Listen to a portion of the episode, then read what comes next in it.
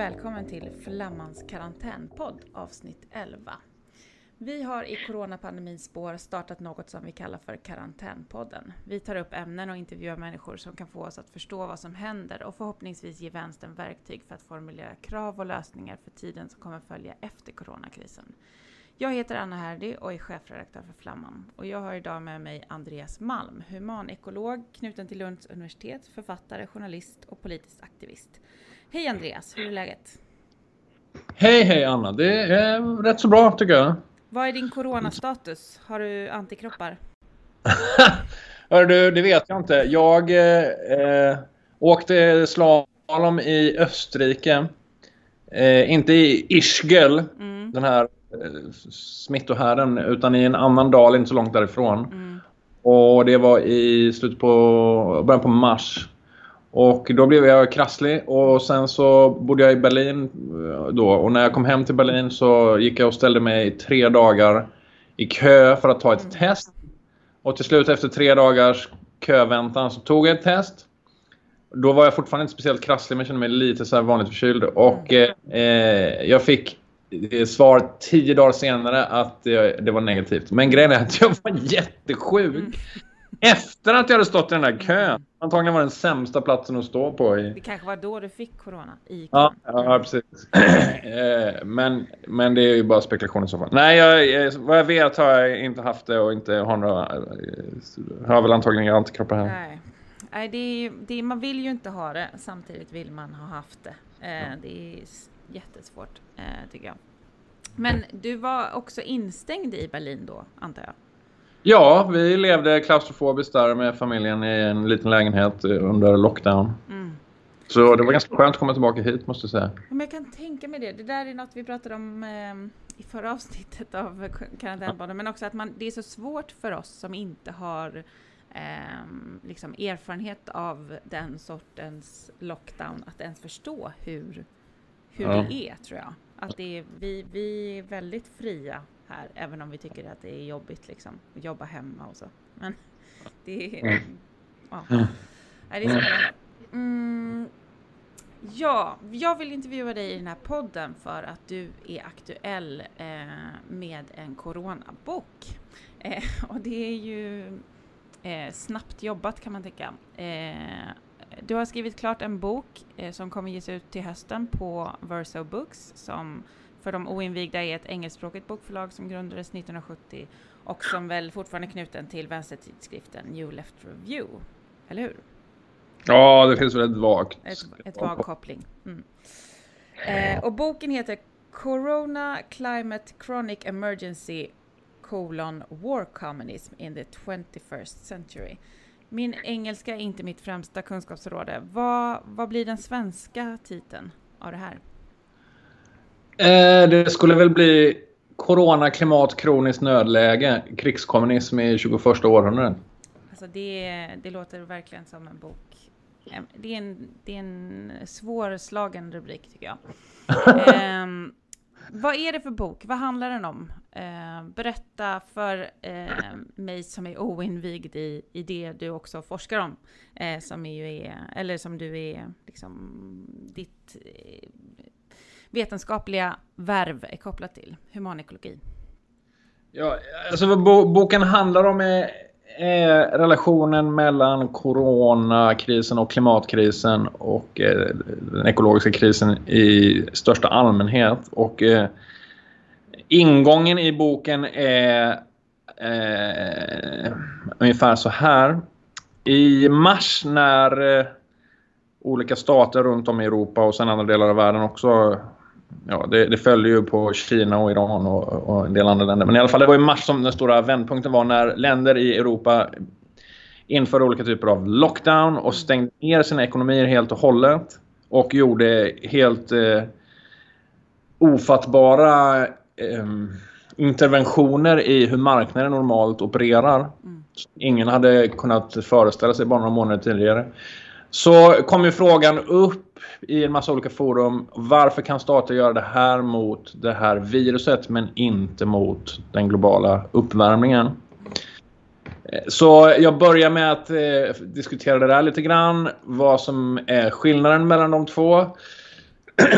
eh, och sen så eh, handlar egentligen merparten av boken om vad det finns för ekologiska drivkrafter till, till det här viruset och till alla andra virus som hoppar fram just nu. Eh, nu har jag skrivit det här på engelska så jag, jag, har inte terminologin på svenska helt klart för mig. Men det, det är ju så att det är en, en kraftig tendens till eh, fler eh, som, det som på engelska kallas för emerging infectious diseases.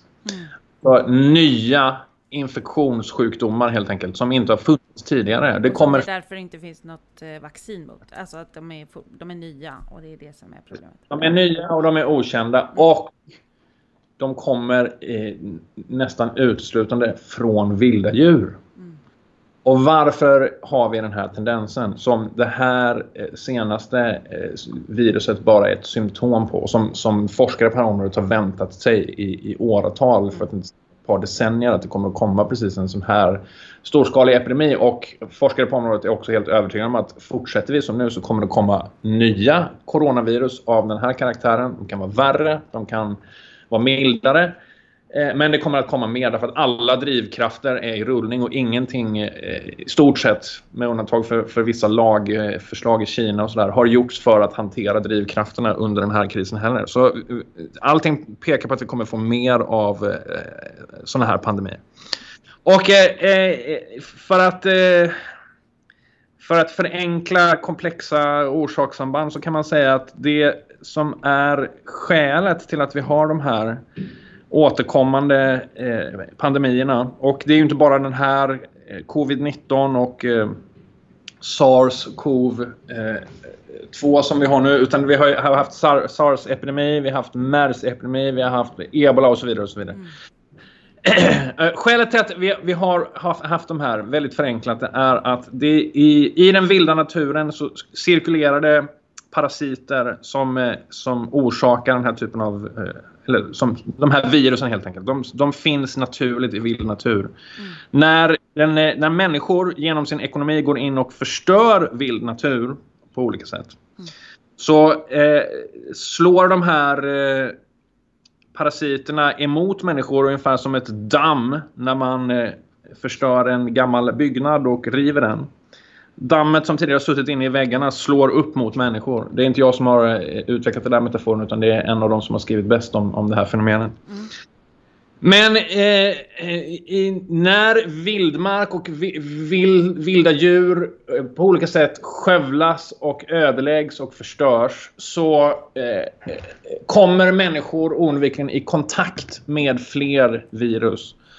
Och eh, sen kan man gå in på, på, i, detalj och då är det ju så att coronavirus framförallt kommer eh, från eh, fladdermöss. Mm. Och det är med största sannolikhet fallet med det här coronaviruset också.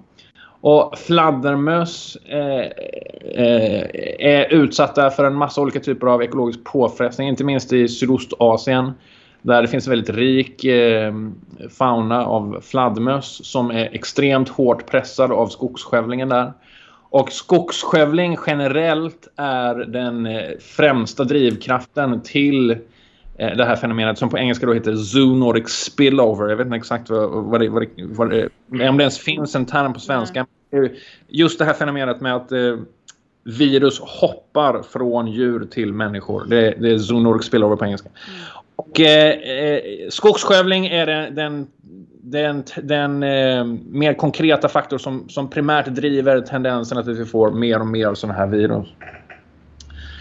Eh, och, eh, så, att, så boken handlar om det där och eh, baseras på läsning av... Jag har inte gjort någon, någon egen primär forskning på, på det här. Eh, utan det baseras på att jag har läst en massa eh, vetenskaplig litteratur helt enkelt. Och sen så en, en slutdel som är den mer eh, politiskt eh, provokativa... Eh, Ekologisk ja. leninism, hörde jag. Exakt. exakt. Berätta mer. Mm. Det är någonting som man nästan inte får säga i Sverige, men i vissa Nej. andra länder går det bra. Eh, kan man säga nästan vad som helst. Så kör på. Ja, mm. det är bra. Det är bra. Ja. Nej men alltså. Eh, Eh, alltså resonemanget i boken är så här att det som vi har upplevt de sista månaderna är ett symptom på en, den ekologiska krisen. Även om det omtalas som sådant väldigt lite. Eh, nu, måste jag erkänna att jag följer inte svensk media eh, och debatt noga alls. Men min, mitt intryck är att det talas väldigt, väldigt lite om de ekologiska drivkrafterna som gör att vi har den här sjukdomen ja. överhuvudtaget. Men det, det, allmänna sättet att förhålla sig till det är att det är som en, som en asteroid som har slagit ner. En blixt från en blå himmel. En, en oförklarlig slumpmässig sjukdom som plötsligt har dykt upp. Och sen så måste vi försöka hantera den så gott vi kan. Om det nu är att göra det på Tegnells sätt eller på något annat sätt. Det är, det är där diskussionen ligger, så uppfattar jag det i alla fall. Mm. Och så länge diskussionen ligger där, eller politiken ligger där, så tyder allt på att vi kommer få fler pandemier av det här slaget. Just för att de ekologiska drivkrafterna bara fortsätter. Mm. Och så vidare. Och på samma sätt är det ju med, eh, med den globala uppvärmningen. att eh, eh, vi hade till, och det här året till exempel eh, började med att eh, eh, infernot av skogsbränder i Australien fortfarande pågick. Och eh, eh där gick staten in och utlöste nödläge och eh, eh, evakuerade ju många medborgare med hjälp av sin militär från bränder. Folk stod nere på stränderna eftersom det, det brann överallt och så kom det flottan och plockade upp dem. Och det, det, är samma, samma situation där egentligen. Att vi har, i, I det australiska fallet där hade vi en stat som hanterade symptomen mm. på krisen. Men den australiska staten är ett typexempel på en stat som är fullständigt oförmögen att överhuvudtaget befatta sig med drivkrafterna till eh, den globala uppvärmningen. Australien är fortfarande en av världens största kolproducenter. Jag tror fortfarande den största kolexportören i, i världen. Och, och, och planerar... var det det som gjorde att, eh, eller vad var det som satte igång skogsbränderna? Eh, jag har inte koll Ja, det, det var ju en direkt resultat av ja. den globala uppvärmningen. Mm. Men då är, då är mitt, mitt resonemang i boken handlar om att så länge vi fortsätter att bara försöka hantera symptom så dömer vi oss själva till djupare och djupare kriser av den här karaktären. Oavsett om det handlar om pandemier eller om det handlar om skogsbränder eller andra effekter av den globala uppvärmningen. Vi måste försöka äh, gå till roten med de, med de här problemen eller också så kommer vi att ha ett kroniskt nödläge som bara kommer att fördjupas ständigt in i, i, till slut omöjliga, eh, omöjliga livssituationer helt enkelt. Mm. Okej, okay, vad, vad ska vi göra för att eh, eh slå mot mot källorna till problemen. Du har diskuterat en massa olika konkreta krav som, som man kan ställa. Men eftersom du frågar om det här med, med ekologisk leninism och krigskommunism, då ska jag försöka förklara vad jag menar med det. Mm. Och eh, eh, argumentet är, resonemanget är så här att det finns, finns eh, oerhört mäktiga intressen i kapitalistklassen som måste utmanas om man ska kunna komma till rätta med de här problemen.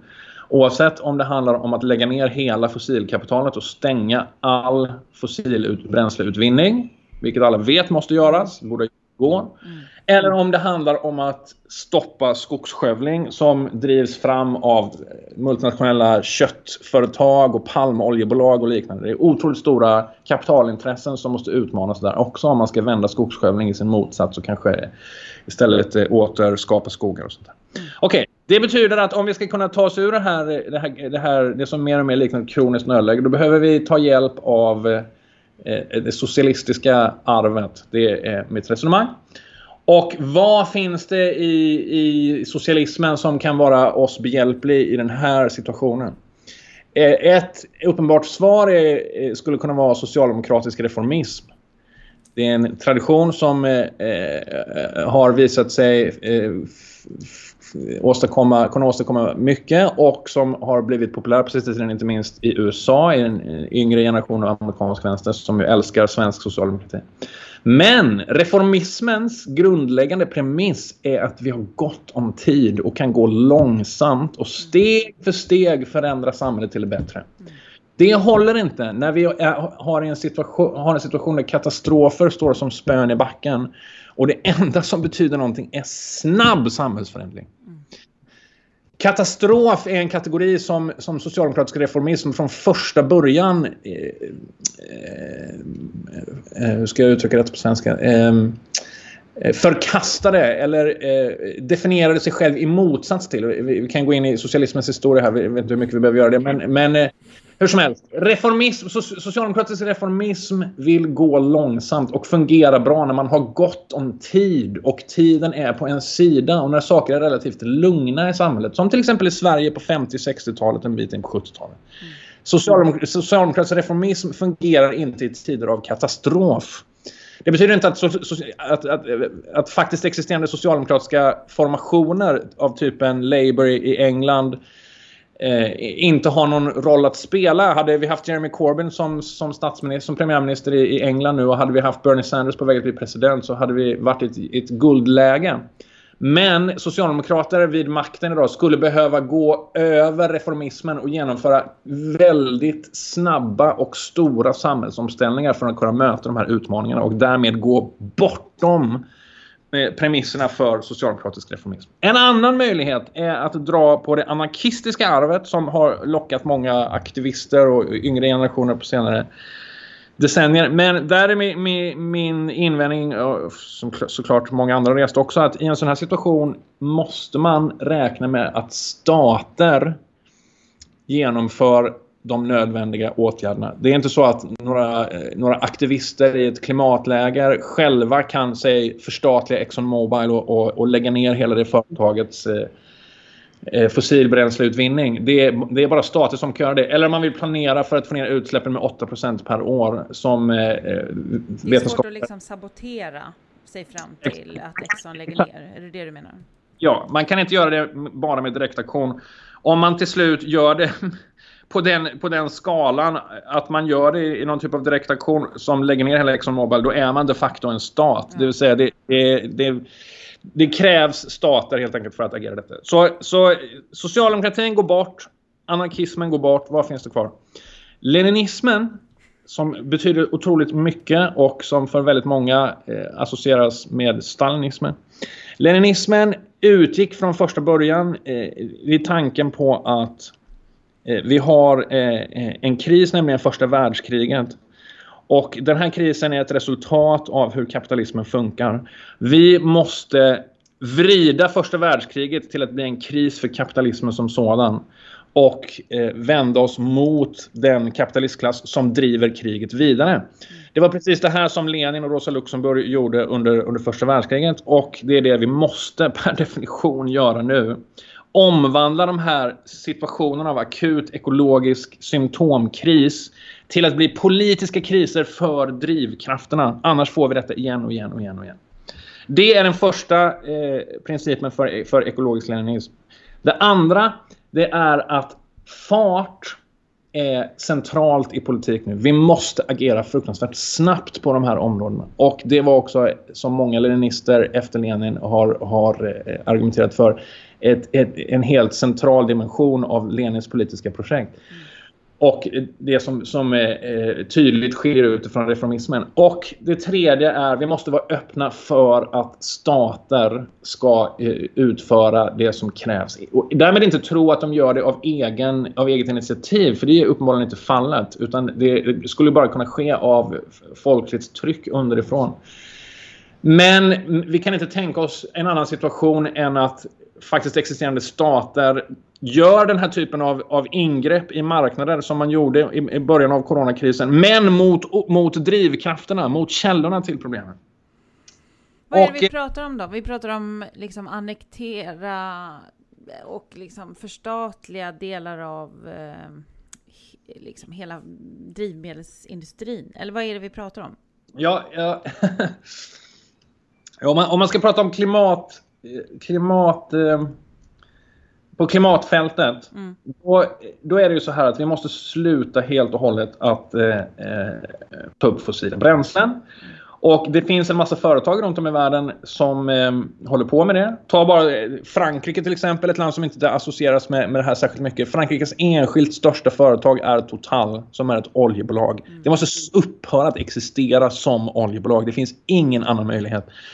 Hur ska man hantera en sån situation? Ja, det, det, det rimligaste är att den franska staten nationaliserar Total och mm. lägger ner oljeproduktionen och omvandlar det företaget till någonting helt annat. Förslagsvis ett företag som suger ut koldioxid ur atmosfären istället för att spy ut det.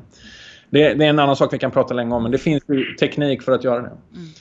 Eh, sen finns det ju en massa, massa länder med statliga oljebolag. Vi har ett grannland, det är ju e- Europas största oljeproducent som har en massa eh, olja som, som de tänker utvinna långt in eh, mot slutet av det här århundradet i trots mot alla rimliga klimatplaner. Och eh, vad den norska staten borde göra är naturligtvis att lägga ner hela sin oljeproduktion och omvandla den till någonting, någonting fullständigt annat. Och det, allt det här låter ju, åh, det låter bisarrt utopiskt. Ja visst, därför att eh, situationen vi är i nu är att det normala, det som, människor, det som, det som vi kan föreställa oss som realistiskt, det är att vi bara rullar på och bränner upp hela den här planeten. Mm. Shoot, let's do it! Allt annat är utopiskt. Så sitter vi där med 3, 4, 5, 6 grader i slutet av det här århundradet.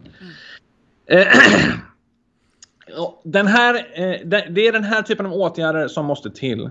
Sen räcker, skulle det naturligtvis inte räcka om alla olje- och kol och gasbolag nationaliserades och lades ner och konverterades till koldioxiduppsugarföretag utan det måste till en massa andra saker, det vet vi. Vi vet att samhällsomställningen kräver gigantiska eh, ingrepp och planeringar av, av, av transport och, och liknande. Det, det betyder inte nödvändigtvis axiomatiskt att en klimatomställning per definition medför en fullständigt planerad ekonomi. Absolut inte. Men det betyder djupa ingrepp av stater i hur ekonomierna fungerar. Inte för att hantera ett visst symptom utan för att gå till roten med problemet. Och eh, eh Eh, om man, om man går till eh, de, de orsaker som, de, de drivkrafter som, som, får, eh, som skapar nya pandemier hela tiden så är situationen väldigt liknande. Om man vill hantera skogsskövling så är det ju så att skogsskövling i tropikerna som är den skogsskövling som är mest problematisk och det är där den, den går snabbast. Den drivs idag av konsumtion i de rika länderna palmoljan och köttet och sojabönorna och kaffe och choklad och annat som expanderar i tropikerna eh, på bekostnad av regnskogar transporteras sen till rika länder för konsumtion. Och eh, det finns hur mycket vetenskap som helst som visar detta och visar hur katastrofalt det är just i, i att orsaka nya sjukdomar. Så vill man komma till rätta med, komma till rätta med, med, med eh, de här pandemierna och inte, inte få fler av dem, då är eh, en nyckelfaktor att ta tag i all eh, import från tropikerna in till länder som Sverige. Alltså när du säger de sakerna som man då exporterar från tropikerna, det här har man ju kunnat liksom tänka själv att det är just de sakerna. Kaffe, choklad, liksom ja men kött, sojabönor, allt det där. Det där känns ju som också ett lätt pris att betala. Eller? De sakerna kan vi väl avstå ja, bara? Ja, ja, precis, precis, absolut. Och eh, alltså vissa saker är ju otroligt lätta att avstå. Alltså, eh, nu vet jag inte hur stor eh, kött, jag har inte koll på det, hur stor köttimporten är från till exempel Brasilien till, till Sverige. Men, eh, men, den, men EU borde ju bara gå ut och förbjuda eh, kö, all köttimport från mm. Brasilien. Mm.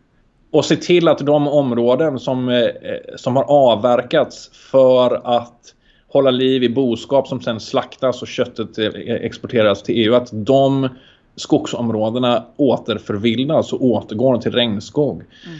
Eh, det är en väldigt lätt sak att göra därför att kött är så otroligt onödigt. Sen finns det naturligtvis en massa folk, eh, tydligen mest i länder som Schweiz, Tyskland, Belgien som, som, som konsumerar fanatiska mängder choklad. Och för dem är det klart att, precis som, som köttätare, att det skulle vara någon typ av uppoffring att eh, släppa ifrån sig sådana enorma mängder chokladkonsumtion och låta de områdena där man odlar kokabönor istället återförvildas. Men om det är någonting vi har lärt oss av coronakrisen så är det att människor är beredda att göra vissa typer av uppoffringar när liv står på spel. Frågan är bara om man gör de uppoffringarna för att hantera symptom eller för att hantera drivkrafter. Mm. Och det, i dagsläget så, alltså om man tittar på till exempel hur flygbranschen i, kommer ju innan det här året är slut i alla fall ha liksom decimerats eh, mm. enormt på grund av liksom, försiktighetsåtgärder. Det som, det som liksom, vänstern och klimataktivister har pratat om i en, en väldigt, under en väldigt lång tid, att vi måste sl sluta flyga. Helt plötsligt har, har hela jorden gjort det.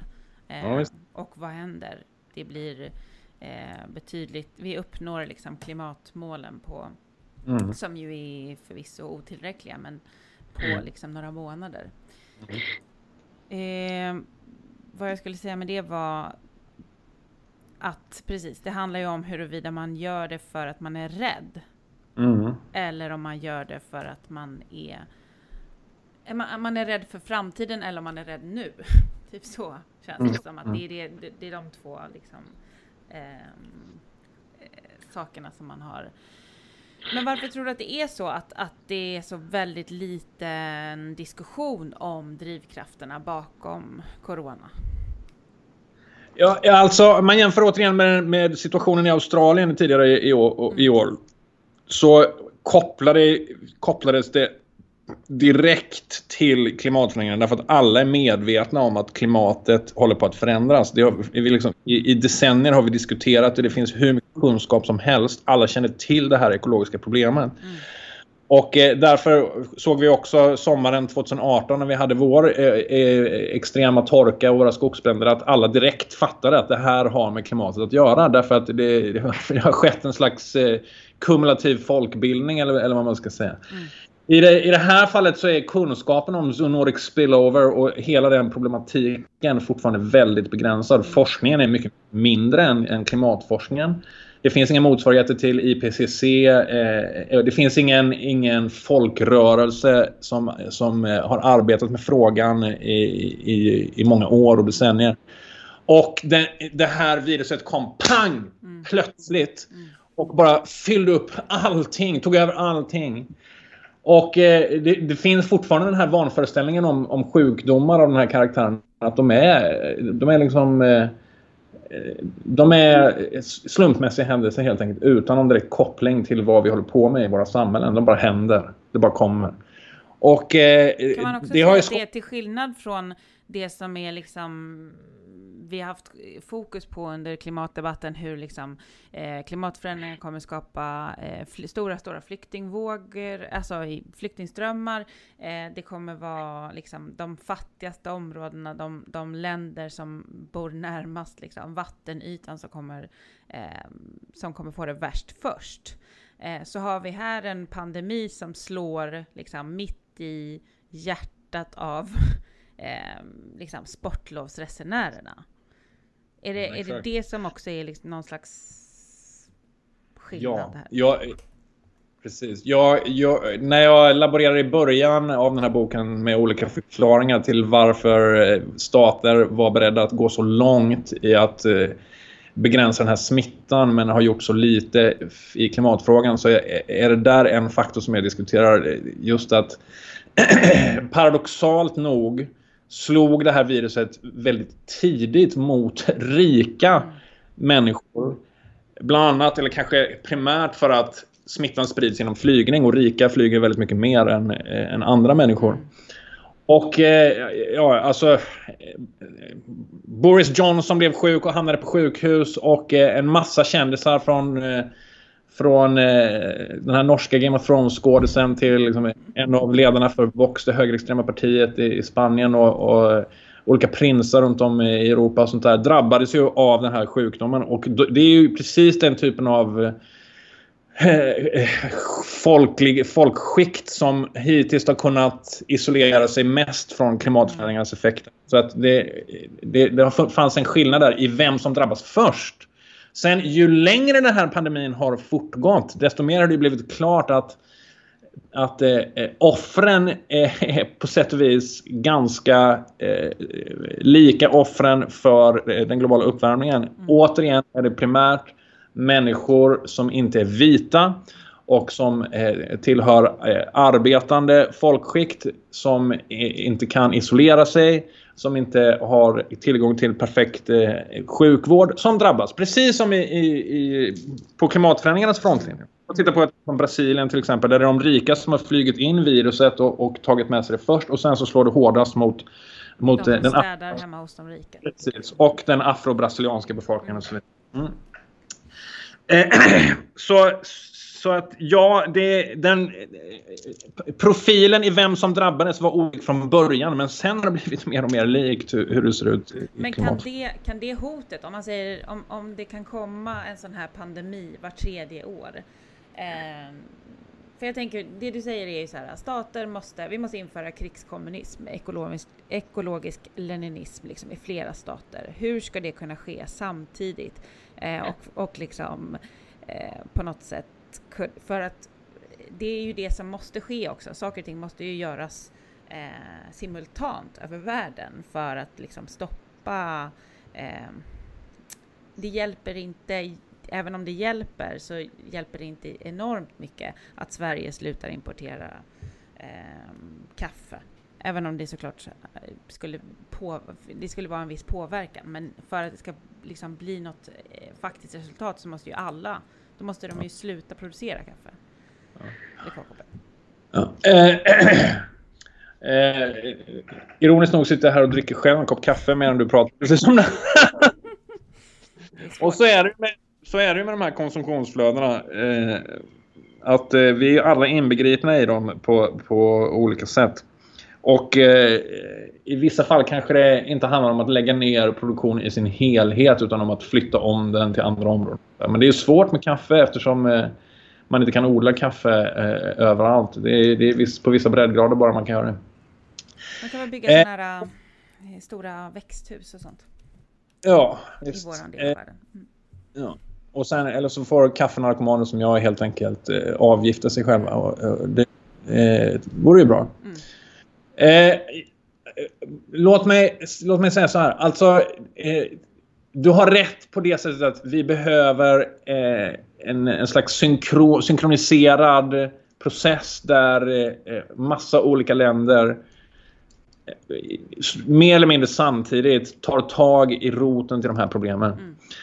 Eh, ungefär som vi såg en, en, en, en väldigt tajt synkroniserad process eh, i, under den här våren när, när olika länder införde olika, olika typer av lockdown från, eh, från Danmark till Indien.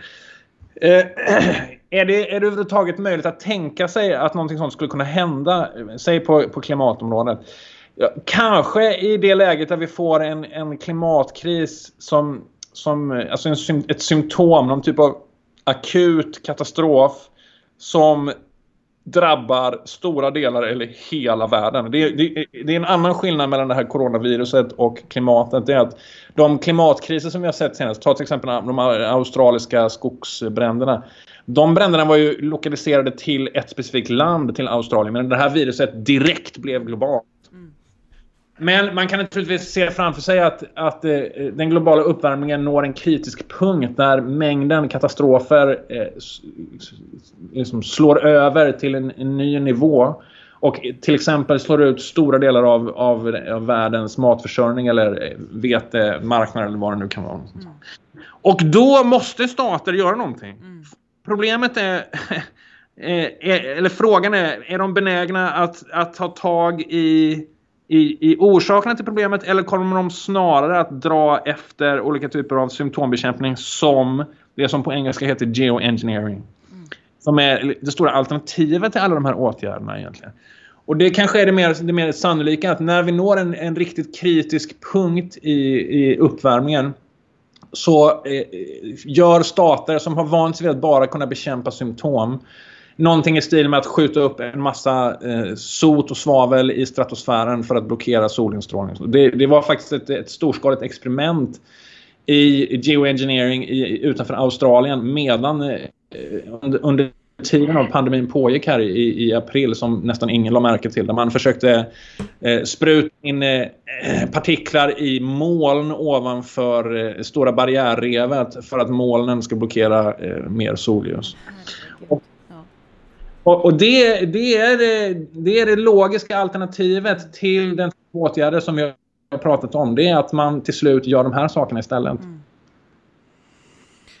Men för det känns som, precis, precis som du säger så måste det ske fort. Vi har ingen tid liksom. Eh, men så har vi ändå, eh, till exempel Bolsonaro i, eh, i Brasilien och Donald Trump som ju har varit liksom ignoranta i sin inställning ens till, till det här viruset och, och man kan tänka till, eller ja, och till klimatförändringarna i stort ju. Ja, just, ja. Um, ska vi liksom bara, ska vi jag brukar tycka att eh, det är ofta en ganska bra taktik att bara eh, bortse från att de finns och försöka liksom eh, köra på ändå. Men, men eh, de ställer ju till det för sig mm. själva och för eh, alla människor som bor i deras länder. Mm. Eh, finns det någonting som, som också kan liksom gå på dem? Mer än liksom utrotning ja. då? Vad sa du mer än? Mer än liksom att man börjar liksom, att, att det går så fruktansvärt dåligt för länderna. Alltså att vi, vi börjar liksom utrota oss själva, så att säga. Ja, ja, alltså, eh, det här är ett eh, enastående monumentalt bekymmer att vi har den här typen av extremhöger vid makten i länder som Brasilien och USA och eh, eh i olika länder i Europa. Och jag, jag eh, är med i något som heter eh, Setken-kollektivet som, som snart får ut en jättebok om precis det här. Eh, där vi diskuterar just den här trenden. Eh, inte så mycket hur man ska bemöta den. Det, det är inte en, en, en, så åtgärdsinriktad bok. Nej. Utan mer försöka förstå hur det kan vara så här att vi 2019-20 sitter med, med partier som Sverigedemokraterna som fortfarande nekar klimatet och som ju åtminstone såg det ut så fram till pandemin mycket väl kunde vara regeringsparti mm. i, efter nästa val. Mm.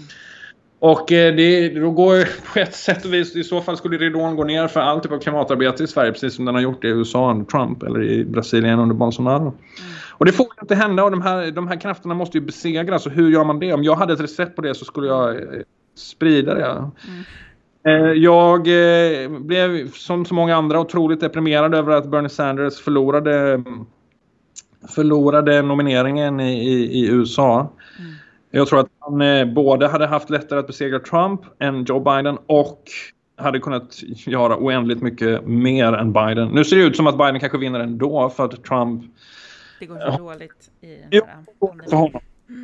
Precis. Eh, men eh, men jag, kan, jag kan inte säga att jag vet hur man blir av med Bolsonaro eller Trump. De representerar otroligt st starka krafter. Mm i sina samhällen som, eh, som är otroligt djupt förankrade i de rasistiska strukturerna. Eh, det är precis det som är fokus i våran bok. Eh, men du har helt rätt i att, att all, så här, all typ av ekologiska framsteg framöver förutsätter också antifascistiska segrar. Att man lyckas hålla tillbaka extremhögern. Ja, det känns verkligen som att de hör ihop för att allt det här bygger ju också på Um, och det här är om, om jag inte kan jättemycket om, om liksom humanekologi så, så tycker jag mig kunna mycket saker om organisering. Men, ja. men det är ju, det är ju liksom hur, hur nationalisera stora delar av liksom um, oljeförbrukning, eller liksom oljeproduktionen. Hur kan man, eller hur ska allt det här, hur ska krigskommunismen liksom få ett stöd i eh, befolkningen när eh, liksom 20 år av eh, klimatdebatt och eh, diskussion om att vi är på väg mot liksom, vägs ände inte mm. ännu har tagit oss dit. Eh, mm. Inte ännu har fått det fäste som krävs liksom, av förtroende, av eh, insikt, av liksom, ehm, folklig förankring. Uh, uh. Alltså, saken är att eh, jag tror att vi måste tänka om lite om just de här frågorna om folkets stöd utifrån vårens erfarenheter. Och mm. nu, nu, säger jag detta utifrån eh, eh, en egen erfarenhet av att ha suttit i Tyskland när allt det här hände och inte i Sverige. Mm. Och eh, förhållit mig mer till det som har pågått nere i, i, i, Europa. Och där har det ju varit så att det folkliga stödet för väldigt, väldigt hårda, alltså plågsamt, jobbigt hårda ingrepp i människors liv för att hindra smittan. Det, det stödet har ju varit överväldigande. Det har ju funnits eh, avvikande röster och kritik naturligtvis även i ett land som Tyskland. Men Merkel har ju uppnått eh, astronomisk popularitet igen. Mm. Just på grund av att hon har tagit tag i problemet så som det uppfattas. Mm. Och eh, den här typen, måste jag, måste jag inskjuta här, den typen av repressiva åtgärder som att sätta ett helt folk under husarrest, vilket ju är vad lockdown handlar om, helt onödig i klimatsammanhang. Det finns mm. inga klimatvinster att göra på att människor sitter inomhus istället för att cykla runt eller ha mm. gatfester eller gå och hänga med sina eh, farmödrar på äldreboenden och så vidare. Men, men eh, jag tror att vi måste eh, ha, dra, dra lärdomen av den här våren att människor kan mycket väl stödja stora kraftiga ingrepp om de här ingreppen förklaras vara nödvändiga för människors liv och hälsa, vilket är en, en, mycket enkelt att förklara när det kommer till klimatet. Mm. Och eh, då, kan, då kan vissa säga att ja, men det, det, det här, de här ingreppen som gjordes för att eh, bromsa coronaviruset, de var väldigt tillfälliga. Och alla var införstådda med att de kommer att eh, tas bort snart. Mm. Visst, men om vi, om vi inte tar tag i problemet så kommer vi sitta här om ett eller två eller tre år igen med en ny pandemi och så vidare. och så vidare. Mm. Klimatingrepp och ingrepp mot zoonotic spillover, skogsskövling och så vidare är också eh, tillfälliga och handlar om att skifta samhällen i, i en annan riktning. Och de försämrar inte människors liv på, på lång sikt. Det är inte så att ett förstatligande av Total i Frankrike och en nedläggning av det företaget och en konvertering av dess, liksom dess tekniska kapacitet till andra ändamål skulle göra människors liv sämre. Det skulle mycket väl kunna göra människors liv bättre med tryggare jobb och så vidare. Det finns ju en ofantlig litteratur vid det här laget om, om Green New Deal och grön omställning och alltihop som visar att man kan bygga en politik där där, där människor får mycket, mycket bättre liv, kortare arbetstid, säkrare jobb och så vidare. Mer, mer jämlikhet i en klimatomställning. Mm. Så det finns, det finns ingen som helst grund, liksom naturlag, det vet vi efter den här våren, att den typen av politik omedelbart förlorar folkets stöd. Mm. Hur tror du, eller för, om jag bara får ge en, för du började innan med att säga att eh, den debatten i Sverige absolut inte handlar om det här och det har du ju helt 100% rätt i. Det finns eh, väldigt få som, som liksom för fram. Vi var väldigt tidiga med att publicera eh, en artikel i Le Monde Diplomatique som handlar just om, om liksom coronas ursprung och så vidare eh, och orsak. Men Eh, det finns an, annars väldigt få. Det jag, det, anledningen till det tror jag är för att det finns eh, lite kunskap såklart, men också för att eh, debatten här har mer bestått av ehm, att nu har Sverige så väldigt höga siffror mm. i förhållande till många andra. Vad beror det på och hur kan vi inte... Alltså folk dör ju i mycket högre utsträckning än mm. i våra grannländer. Vad beror det på? Och då tror jag att, eh, och det är jag ju själv eh, fullt liksom skyldig till, har velat föra diskussionen till.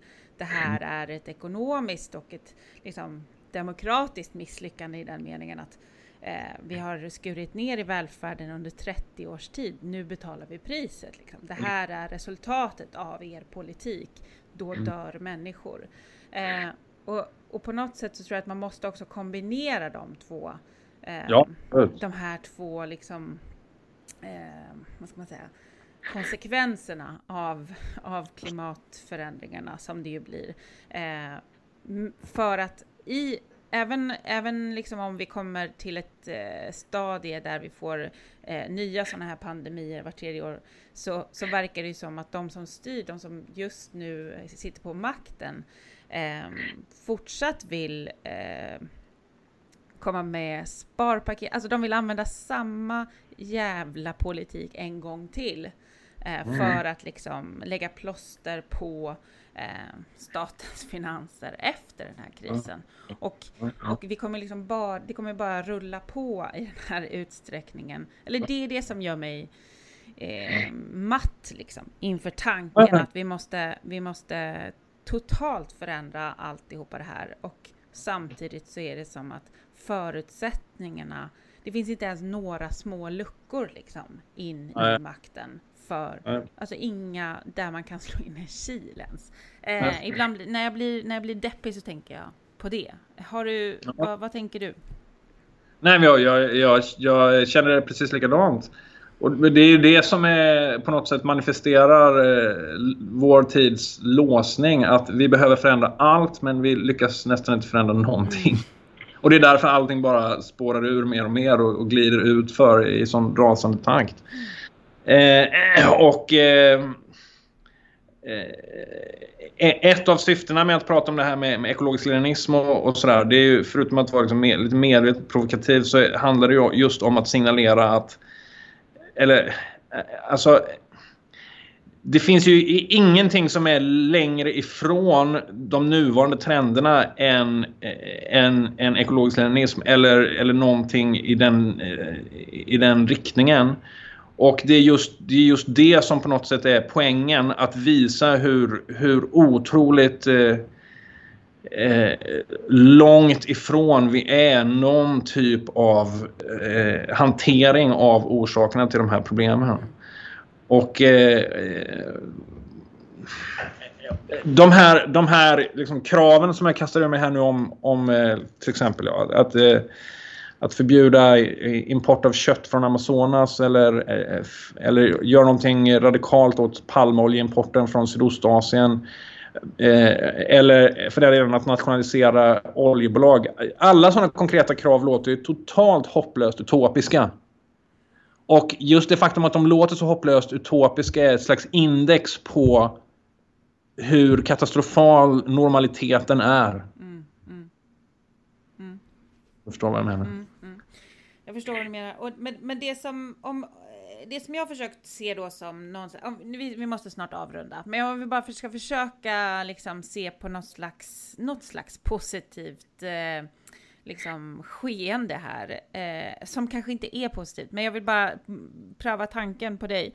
Eh, du pratade tidigare om liksom hur, hur stater också har, eh, på ett helt nytt sätt, ju, liksom inskränkt människors friheter, alltså i ett slag har man liksom vänt upp och ner. Det är ju på något sätt hoppfullt i den meningen att det är ju precis sådana väldigt radikala saker som krävs och människor har ändå accepterat. Så eh, kan man rama in det på något sätt som är liksom som människor ja, men, förstår och, och fattar? Då måste bara säga så att mm. jag, jag, skulle inte säga att inskränkning i människors frihet är hoppfullt. Nej, utan verkligen inte. In, inskränkningar i människors frihet av den karaktären som vi har sett när man begränsar människors rörelsefrihet i en massa länder. Eh, som det har varit under den här våren, där man inte kan gå utomhus, där man inte kan gå till en lekplats och så vidare. Så var det ju i Berlin. Det är ju otroligt, otroligt... Men givetvis. Det jag menar, det jag menar ja, inte att det är jag bra. Förstår vad du menar, jag förstår vad du menar. Men låt mig bara, ja. låt mig bara eh, spinna på detta. Uh, jag, eh, mitt argument är att för att slippa mer av det där, för att mm. undvika mer av det där så behöver vi vrida statens interventionsförmåga bort från medborgare till de kapitalintressen mm. som hela tiden driver på detta. Mm. Till exempel så här. Om stater kan tänka sig att, att sätta hela sina befolkningar under husarrest så borde stater mm. också kunna till exempel nationalisera oljebolag. Mm. Som är en mycket, mycket mindre inskränkning i människors frihet. I stort sett ingen inskränkning i människors frihet alls. Utan en, eh, bara en ökning av människors frihet. Deras, deras frihet att potentiellt kunna fortsätta leva på den här planeten. Mm.